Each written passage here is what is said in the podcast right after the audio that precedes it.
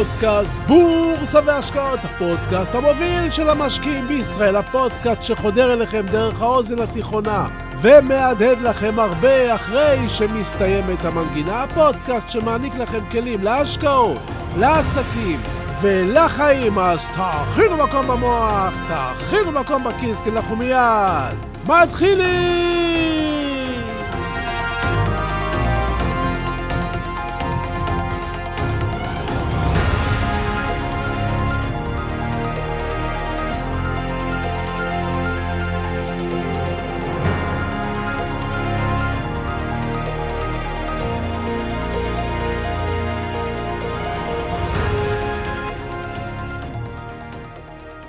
כמשקיעים בבורסה, אנחנו קונים ומוכרים מניות של חברות שונות. אנחנו גם מנסים להשקיע ולהרוויח בסחורות כמו גז ונפט, מנסים להשקיע במטבעות וירטואליים, בקריפטו, ומנסים להרוויח קצת מפה וקצת משם. הבעיה של חלק מהמשקיעים היא שהם לא תמיד מבינים מדוע הם עשויים להרוויח ממטבע מסוים, מדוע הם עשויים להרוויח מחברה מסוימת או מסחורה מסוימת שהם סוחרים בה. כלומר, הרציונל הוא פשוט. אנחנו בטוחים שהמכשיר עכשיו זול. אנחנו רוצים ומקווים שהמחיר יעלה, ואנחנו נרוויח. אבל כמשקיעים בנפט למשל, מה אנחנו יודעים על הנפט? כמה עמוק אנחנו מבינים את התחום ואת ההשפעות עליו, מעבר לזה שהמחיר עכשיו נראה לנו נמוך ואנחנו נכנסים לונג, או שהמחיר נראה לנו גבוה ואנחנו נכנסים לשורט. בפרק הזה תוכלו להבין את העולם הזה של תעשיית הנפט, עולם מרתק שיעזור לכם לחשוב כשאתם משקיעים בפעם הבאה בנפט. יעזור לכם לחשוב ולהבין. מחיר הנפט משפיע על מוצרי אנרגיה נוספים. כשמחיר הנפט יורד, מחיר הגז והפחם יורדים. היכולת ללמוד ולהבין את מה שנמצא מאחורי הקלעים תפתח לכם צוהר של חשיבה, תסייע להבנה ותסלול את הדרך להצלחה. אתם מוכנים? כי אנחנו מיד מתחילים! שלום וברוכים הבאים לפודקאסט בורסה והשקעות, הפודקאסט המוביל של המשקיעים בישראל. היום נדבר על הזהב השחור, על הנפט, על מניות, וכמובן על עוד דברים נוספים שומטי לסת. אז תהיו ממוקדים, תכינו מקום במוח, תכינו מקום בכיס, כי אנחנו ממשיכים!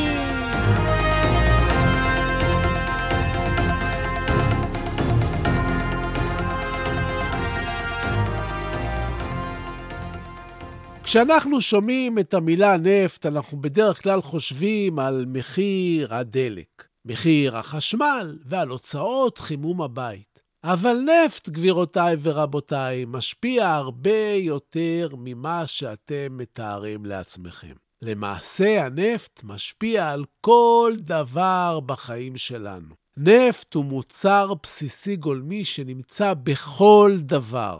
כל דבר, ואני מתכוון לכל דבר. חלק עצום מהמוצרים שאנחנו מכירים מיוצרים מחומר שקשור בתוצרי הנפט, או שהוא הגיע אלינו עם כלי תחבורה כלשהו שנוסע בעזרת הנפט. מה מיוצר מנפט? הנה חלק מרשימה רק כדי שתבינו כמה הנפט משפיע על חיינו. מוכנים? בבקשה. חומרי נפץ, צבעים, וזלין, פרפין, מוצרי איפור, קוסמטיקה, חלקי הרכב שאינם מתכתיים מיוצרים בעזרת נפט. כל מוצר שיש בו גומי, חומרי הדברה, החומר המאגד בבטון עשוי מנפט, אספלט, ניילון, סוליות נעליים, נעלי התעמלות, מעילי רוח, הכל עשוי עם נפט. כל מוצר שיש בו פלסטיק, כי פלסטיק מיוצר מנפט. כמו בקבוקי פלסטיק, מוצרים חד פעמיים, וגם השקיות שאתם שמים בהן בסוף את כל הקניות שלכם ומביאים אותן הביתה, עשויות מנפט. בקיצור, כל מה שאתם מדמיינים או לא מדמיינים עושים מנפט, או מגיע אלינו באמצעות נפט. בכל מוצר בחיים שלנו יש נפט, ומחיר הנפט משפיע עליו. גם אם מחר נעבור כולנו להשתמש באנרגיה ירוקה, מהשמש ומהרוח, לא נפתור את התלות שלנו בנפט. בעצם, פחות מ-10% מהנפט בעולם משמש לייצור חשמל, למשל. השימוש בנפט הוא רחב מאוד ושזור בכל תחומי חיינו. חברים, אנחנו מכורים לנפט. אז עד היום חשבתם שמחיר הנפט משפיע בעיקר על מחירי הנסיעה? אז יש לכם טעות בסיסית. כי העולם מכור לנפט, תלוי בנפט, וגם אם מחר נעבור לאנרגיה ירוקה וניסע ברכב חשמלי כולנו, עדיין נצטרך נפט כדי לייצר פלסטיק וגומי ועוד מיליון מוצרים אחרים. אנחנו תלויים בנפט ואין לו כרגע חלופה. כלומר, אם השקעתם פעם בנפט, בשלב זה של הפרק, אתם כבר יכולים להבין שכל מה שחשבתם על השפעת מחיר הנפט על חיינו היה טעות. כי כשמחיר הנפט עולה, יותר יקר לייצר הכל, והוא לא משפיע רק על נסיעה באוטובוס, או על מחיר הטיסה, או על הדלק במכונית שלכם. מחיר הנפט משפיע על כל דבר שנמצא בחיינו, ועלייה במחיר הנפט משפיעה על יוקר המחיה. מחיר הנפט, שנשאר גבוה לאורך זמן, משפיע גם על האינפלציה וגם על עלות ההוצאות היומיומיות שלנו בבית. מכאן קל להניח ולהבין שמי ששולט על הנפט בעולם בעצם שולט על מחירם של מיליוני מוצרים שבלעדיהם אנחנו לא יכולים לחיות. כלומר, חשיבות הנפט בחיינו כל כך משמעותית, שזה מביא אותנו להבין שכאשר מדינה שמפיקה נפט נכנסת לבעיה, ומחיר הנפט עולה לטווח ארוך, זה הולך להשפיע על כל העולם, ולא רק על הדלק בתחנות הדלק. זה בדיוק מה שקרה כשרוסיה פלשה לאוקראינה, ומחיר הנפט זינק, הוא לא רק עיקר את מחיר הנסיעה, הוא עיקר הכל כולל הכל, ואפילו את הרצועה שקניתם לכלב שלכם, שעשויה מסיבי ניילון. המחירים עלו והשפיעו על האינפלציה בכל העולם. אז בואו נבין מה משפיע על מחיר הנפט. כמו כל סחורה, מה שמשפיע על מחיר הנפט הוא היצע וביקוש, ובראש ובראשונה, כוחות השוק. אבל אצל הנפט זה יותר טריקי, כי לעלות הפקת הנפט יש עלויות שמשפיעות על כדאיות ההפקה. אם מחיר הנפט נמוך, יש מקומות בעולם שלא כדאי להפיק אותו בהם, וכשהמחיר גבוה, כן כדאי להפיק אותו, זה לוקח זמן.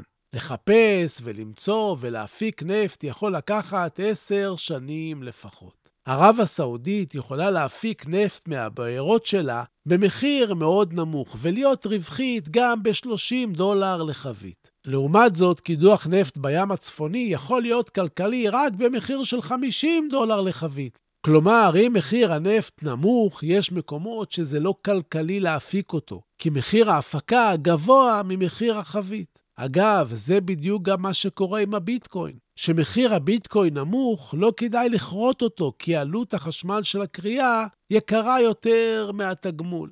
הבנתם, אז נמשיך. קשה לנו לדעת בדיוק מתי המחיר עולה ומתי המחיר יורד. אבל מה שאנחנו כן יכולים להבין מהתבוננות במחיר הנפט, בסייקל של מחיר הנפט הוא שהנפט לעתים עולה ועולה ושובר שיאים מעל 100 או 120 דולר, אבל אחרי שהוא מגיע לשם הוא יורד בעשרות אחוזים. מהעבר השני, המחיר לפעמים יורד לכיוון ה-50 דולר לחבית, ואפילו נמוך יותר, אבל לאחר זמן הוא שב ועולה. כלומר, התנהגות המחיר ברורה, אבל אנחנו לא יכולים לצפות מתי תקרה וכמה זמן המחיר יישאר בשיא חיובי או שלילי. כלומר, דרושים לנו אורך רוח ותחכום גם בבחירת כלי ההשקעה. כי את הנפט אנחנו קונים דרך תעודות שיש להן שחיקה, אבל זה לפרק אחר. עכשיו בואו נבין קצת את התפתחות מחירי הנפט כדי שתהיה לנו תמונה רחבה, כדי שנוכל לדעת לחשוב. ההיסטוריה של מחירי הדלק מראה כי תור הזהב של המחירים הזולים של הנפט היה ממלחמת העולם הראשונה בשנת 1914 ועד משבר הנפט הראשון בשנת 1973. כלומר, המחירים היו מאוד זולים עד 1973, וזו הסיבה שהשימוש בנפט היה רחב. בשנת 1960 הוקם ארגון אופק, שהורכב מהמדינות אלג'יריה, אינדונזיה, איראן, עיראק, כווית, לוב, ניגריה, קטר, ערב הסעודית, איחוד האמירויות הערביות, ונצואלה, אנגולה ואקוודור. מטרת הארגון הייתה לקבוע עם חברות הנפט את קצב הפקת הנפט ועל ידי כך לשלוט במחירו של הנפט ולוודא כי המדינות החברות בארגון יקבלו יותר כסף תמורת הנפט שהן מייצאות. במילים פשוטות, קרטל. אם זה היה קורה במדינה מסוימת, זה היה נחשב לא חוקי. אבל בעולם הפרוע החוקים שונים. למשל בישראל, כשמאפיות הלחם תיאמו מחירים, אנשים ישבו על זה בבית סוהר. אז עד מלחמת יום הכיפורים, אופק היה ארגון חסר השפעה ממשית. אבל במלחמת יום כיפור הכריזו המדינות הערביות שהן הרוב באופק על חרם הנפט שגרם לעלייה דרמטית במחירו. חרם הנפט היה על חברות שעזרו לישראל במלחמת יום הכיפורים, דוגמת ארצות הברית, צרפת, הולנד, קנדה ועוד. מחירה של חבית נפט עלה, שימו לב, מ-3 דולרים ערב המלחמה בשנת 1973 ל-30 דולר ב-1980. שאם נתרגם את זה למחירים של היום, זה בערך עלייה של מחיר חבית נפט בתוך כמה שנים מ-80 דולר ל-800 דולר לחבית. אתם מבינים שזה היה טירוף מערכות. עכשיו חשוב שתבינו, הדיבורים על חרם של אופק נותרו יותר בגדר דיבורים, ולא תורגמו למעשים, והנפט המשיך לזרום לכל המדינות, אבל המרכיב הפסיכולוגי השפיע הרבה יותר מהחרם והקפיץ את המחיר. בדיוק כמו שרוסיה פלשה לאוקראינה. לא באמת היה מחסור פיזי בגז ובנפט, אבל מי שלמד בקורס הפסיכולוגיה של המשקיעים מבין היטב מתי ומדוע זה קורה, ואיך אפשר לעשות מזה כסף. אז מאמצע שנות ה-80 אופק החל להיחלש, בשל גילוי הנפט בים הצפוני, שהקטין את תלותו של העולם בנפט המופק על ידי חברות אופק. כשיש הרבה ממשהו, ערכו יורד. וככה, מאמצע שנות ה-80 ועד ספטמבר 2003, מחיר חבית נפט הגולמי היה בממוצע 25 דולרים. בספטמבר 2003 החלו המחירים לעבור את רף ה-40 דולר לחבית, ואף 50 דולר לחבית, ובעקבות שרשרת אירועים במהלך 2004, מחירי הנפט הרקיעו שחקים ל-60 דולר לחבית עד ל-99 דולר לחבית בדצמבר 2007. במהלך פגישה שנערכה בקרב מועצת שרי הנפט של המדינות החברות בארגון, הגיעו חברי הארגון להסכמה על המחירים הגבוהים שבהם נסחר הנפט באותה השעה, בשנת 2007. במהלך 2008 מחיר הנפט הגיע לשיאים חדשים. ב-29 בפברואר 2008 המחירים הגיעו לשיא של 103 דולר לחבית. ב-12 למרץ 2008 הגיעו המחירים ל-110 דולר לחבית. השיא האחרון במחירים עמד על 147 דולר לחבית ב-11 ביולי 2008. הפרשנים ייחסו את עליית מחירי הנפט, אשר הסתיימה בחודש יולי 2008, לשילוב של מספר גורמים. מצד הביקוש עלה הצורך בנפט בעקבות התפתחות הכלכלית בסין ובהודו, שבין סימני העלייה המשמעותית במספר כלי הרכב הממונעים במדינות הענק האלה. מצד ההיצע, דוחות של מחלקת האנרגיה של ארצות הברית הצביעו על ירידה במשאבי הנפט בעולם. והם חיזקו את החששות בדבר הידלדלות במשאבי הנפט. אולם, מחירי הנפט ירדו ביותר מ-20 דולר לחבית בשבועיים שלאחר השיא, ונקבעו במחיר של 125 דולר ב-24 ביולי 2008. מחיר הנפט המשיך לרדת במשך שלושה חודשים הבאים לרמה של 112 דולר, וב-11 באוגוסט 2008 ירד המחיר אפילו עד למתחת ל-100 דולר. הירידה החדה במחיר הנפט נמשכה. ב-24 באוקטובר אותה שנה הגיע מחיר הנפט מסוג ברנט אל מתחת ל-63 דולר. ב-25 בנובמבר הירידה החריפה ומחיר חבית נפט הגיע ל-50 דולר. בסוף התייצב על 54 דולר, אבל בדצמבר 2008 צנח ל-34 דולר. שימו לב לדרמה. ממחיר של 147 דולר למחיר של 34 דולר בתוך חצי שנה. למה חשוב שתשימו לב לירידה הדרמטית הזאת? כי לפעמים אתם קונים נפט בתקווה שהוא יעלה או שיתקן, אבל המחיר שלו יכול לרדת ב-75% אפילו, וכל מי שינסה למצע שערים בדרך יכול בפרק זמן קצר למחוק את חלק הגדול מהכסף שלו. לאורך השנים, עקב עליית מחירי הנפט, מדינות המערב, ובעיקר ארצות הברית, שהיו תלויות בנפט מארצות הברית ומרוסיה, החלו להפיק יותר ויותר נפט. הם החלו להפיק נפט בטכנולוגיות משוכללות יותר ויותר, שהשתלמו רק כשמחיר הנפט היה גבוה דיו להצדיק את ההשקעה בהפקת נפט. הגברת התפוקה העלתה במידה ניכרת את היצע הנפט בעולם. באוקטובר 2014 התכנסו מדינות אופק לדיון, כשעל הפרק המטרה להפחית את מכסות הייצור של החברות בארגון, ובכך להקטין את היצע הנפט בעולם ולשמור על מחירו הגבוה.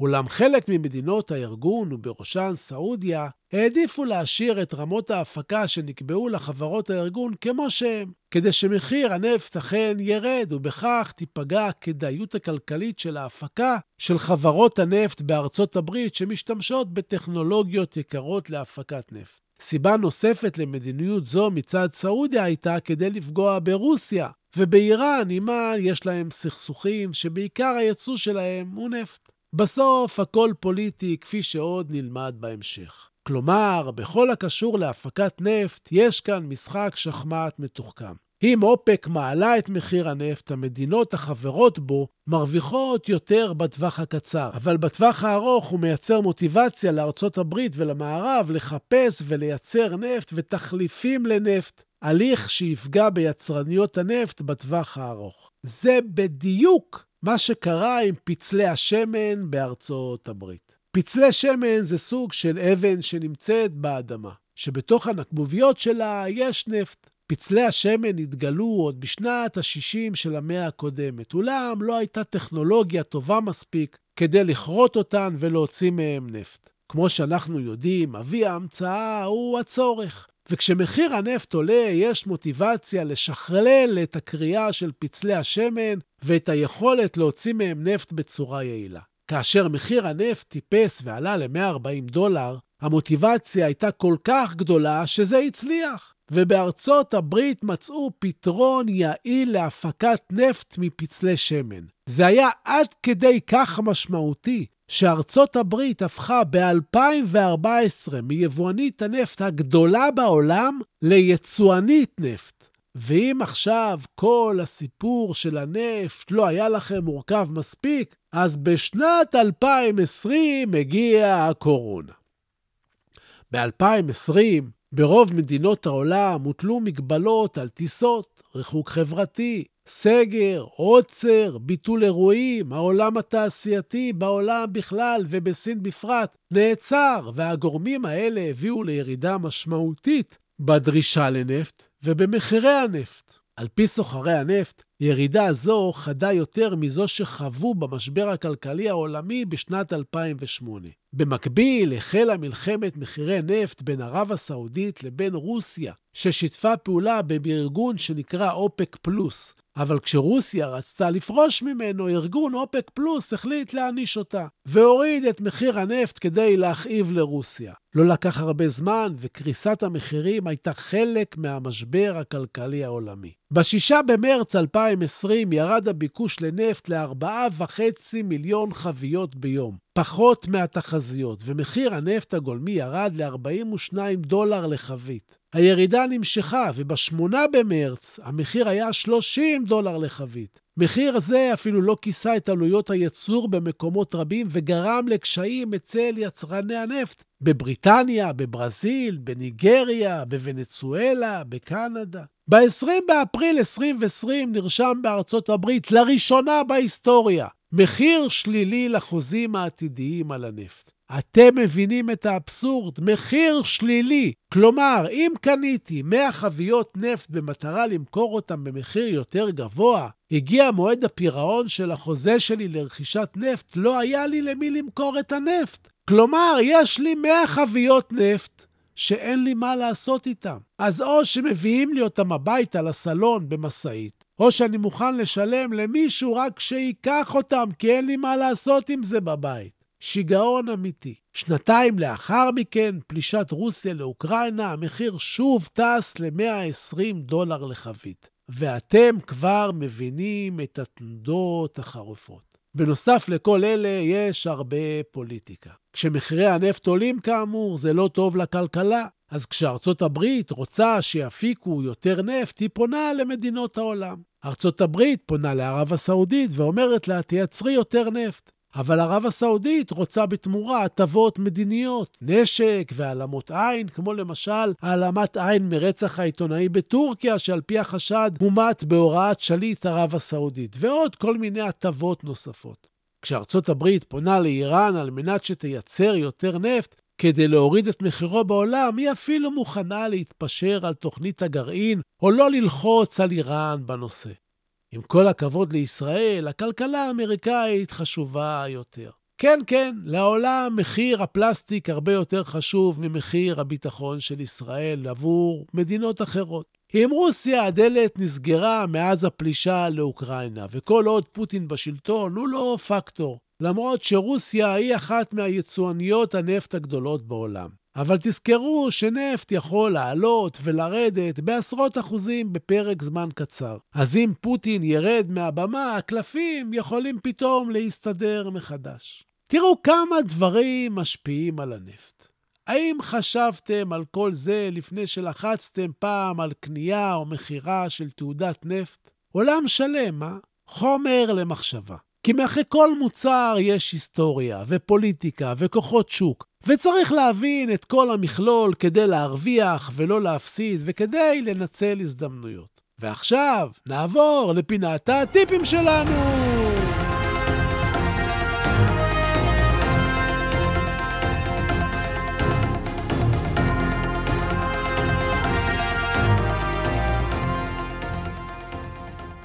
משקיעים מחפשים נוסחה אחת טכנית או פונדמנטלית כדי לדעת בדיוק מה שווה המניה. מה מחיר המניה? האם הם קונים אותה במחיר גבוה או במחיר נמוך? 20 אנליסטים יכולים לנתח מניה וכל אחד מהם יכול לתת לה מחיר אחר. אז למי להאמין? ובכן, בחיים בכלל ובבורסה בפרט, החיים לא קלים ולא פשוטים. אם 20 אנליסטים נותנים מחיר למניה בטווח שבין 220 ל-300 דולר, אז המחיר שלה הוא כנראה איפשהו באמצע. אל תחפשו מספרים מדויקים, כי אף אחד באמת לא יוכל לתת לכם אותם. תפעילו תמיד היגיון בריא. תלמדו לחיות עם חוסר ודאות חלקי. תביטו לעבר של המניה ולעתיד שלה, ותבינו לאן פניה מועדות. בדרך למעלה היא יכולה לעבור את כל המספרים שנקבו האנליסטים אם היא מניה טובה, ולהפך אם היא מניה רעה. וזה כל מה שרציתי לספר לכם היום. ובסיום אני שב ומציין, כן, במה שאני אומר, המלצה מקצועית, יועץ מקצועי, את אלה תמיד כדאי לקבל מיועץ מוסמך עם רישיון. לי אין, אני רק משתף אתכם במה שאני חושב. המניות שאני לפעמים מדבר עליהן כאן, אתם צריכים לדעת, אני לפעמים קונה מהם, לפעמים מוכר מהם, ואני אף פעם לא מנסה לכוון אתכם לבצע פעולה כלשהי, אלא רק לגרום לכם לחשוב, לחשוב, לחשוב, ותודה. תודה על התגובות החמות, תודה על השיתופים, תמשיכו, תפיצו, אנחנו גדלים ביחד. תודה להילה ברגמן, שעורכת, מהירה ומפיקה את הפודקאסט הזה. עד הפגישה הבאה שלנו, אתם מוזמנים לשמור איתי על קשר, תתחברו לאינסטגרם, סודות, מקף תחתון בורסה, כדאי לכם, תשלחו לי מייל, זביקה, כרוכית סודות.co.il, אני מבקש, סמנו שאהבתם, תשלחו את הפודקאסט הזה לעוד כמה חברים. כן, אני רוצה עוד מאזינים לפודקאסט. תעשו השתדלות, תפיצו. תודה רבה שהאזנתם תהיו טובים, תעזרו למישהו שצריך, תעשו משהו טוב לעצמכם, תלמדו משהו חדש, תשקיעו בעצמכם, שיהיו לכם בשורות טובות, כל הישועות, בריאות, הלוואי שתתעשרו בהקדם. אני הייתי צביקה ברגמן, ואנחנו ניפגש בקרוב!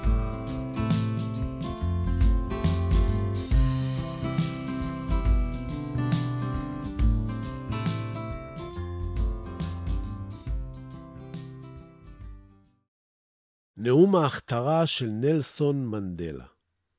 הפחד העמוק ביותר שלנו אינו מפני חוסר היכולת. הפחד העמוק ביותר שלנו היא הידיעה שעוצמתנו אינה ניתנת למדידה. האור, ולא הצל, האפל שבנו, הוא שמעורר בנו חרדות. כל אחד מאיתנו שואל את עצמו, מי אני שאוכל להרשות לעצמי להיות כל כך מבריק, מקסים, מוכשר ומאושר? למעשה, מי אתה שתרשה לעצמך לא להיות כזה? אנחנו ילדים של אלוהים. כשאנחנו בוחרים לשחק את המשחק הקטן, אנחנו לא משרתים את העולם. אין שום דבר נאור או מואר בצמצום האישיות שלנו, רק כדי שאנשים ירגישו נוח בחברתנו. נולדנו כדי לממש את הקסם האלוהי הגדול בנו, הוא לא גלום רק בחלק מאיתנו. כל אחד מאיתנו נושא את הקסם הזה בתוכו. כאשר אנו מרשים לאור הפנימי שלנו לזרוח באופן בלתי מודע, אנו מאפשרים לאחרים לעשות את אותו דבר כאשר אנו משתחררים מהפחדים שלנו. הנוכחות שלנו משחררת אחרים. נלסון מנדלה, 1994